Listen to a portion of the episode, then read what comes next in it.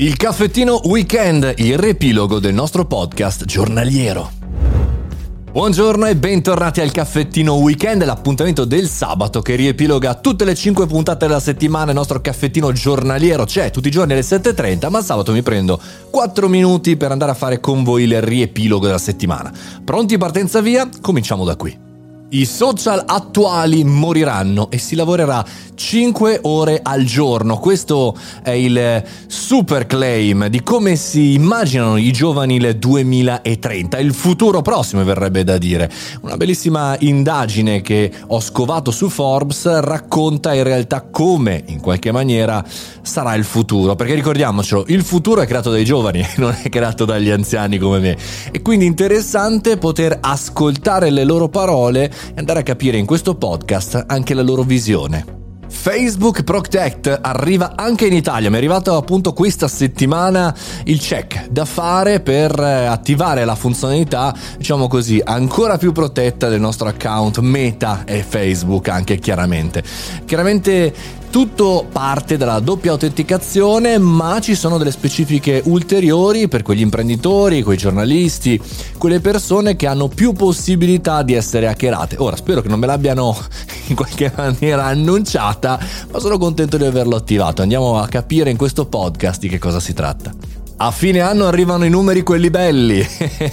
Le 10 password più utilizzate in Italia. È arrivato il classico report di NordPass sulle password più utilizzate in Italia. Era stato lanciato qualche anno fa a livello mondiale. Fortunatamente tra qualche anno discutiamo in una puntata di fine anno tra le password più comuni. Chiaramente l'invito è quello di cambiarla, di renderla più, diciamo così, intelligente, anche perché in questo report abbiamo parlato della top 10 delle password, purtroppo più utilizzate e quindi anche più decifrate, ma anche qualche consiglio utile su perché non sottovalutare questi dati. Eh, vi spoilerò, è un po' sempre la stessa, quella più utilizzata e ci vuole meno di un secondo per decifrarla. Le canzoni più ascoltate del 2021 devono anche tantissimo al social di ByteDance, TikTok, che come sappiamo è una versione occidentalizzata del TikTok che hanno in Cina, ma stiamo scoprendo come, e qui vado a riprendere un bellissimo articolo di Wired di questa settimana, come la musica top 10 che noi ascoltiamo ha delle grosse, diciamo, influenze che arrivano dal social cinese. Non soltanto, anche chi scrive canzoni comincia a ragionare per far sì che funzionino prima su TikTok che in radio. Ne parliamo nel podcast.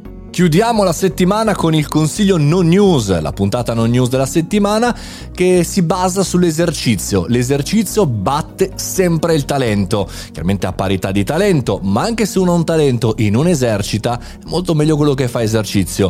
Eh, parlo anche per mia opinione personale e mio esercizio personale. Tra poco arriveremo alla puntata numero 1000 del caffettino, sono diventato più bravo, ma sicuramente ho fatto più esercizio. Puntata secondo me da non perdere.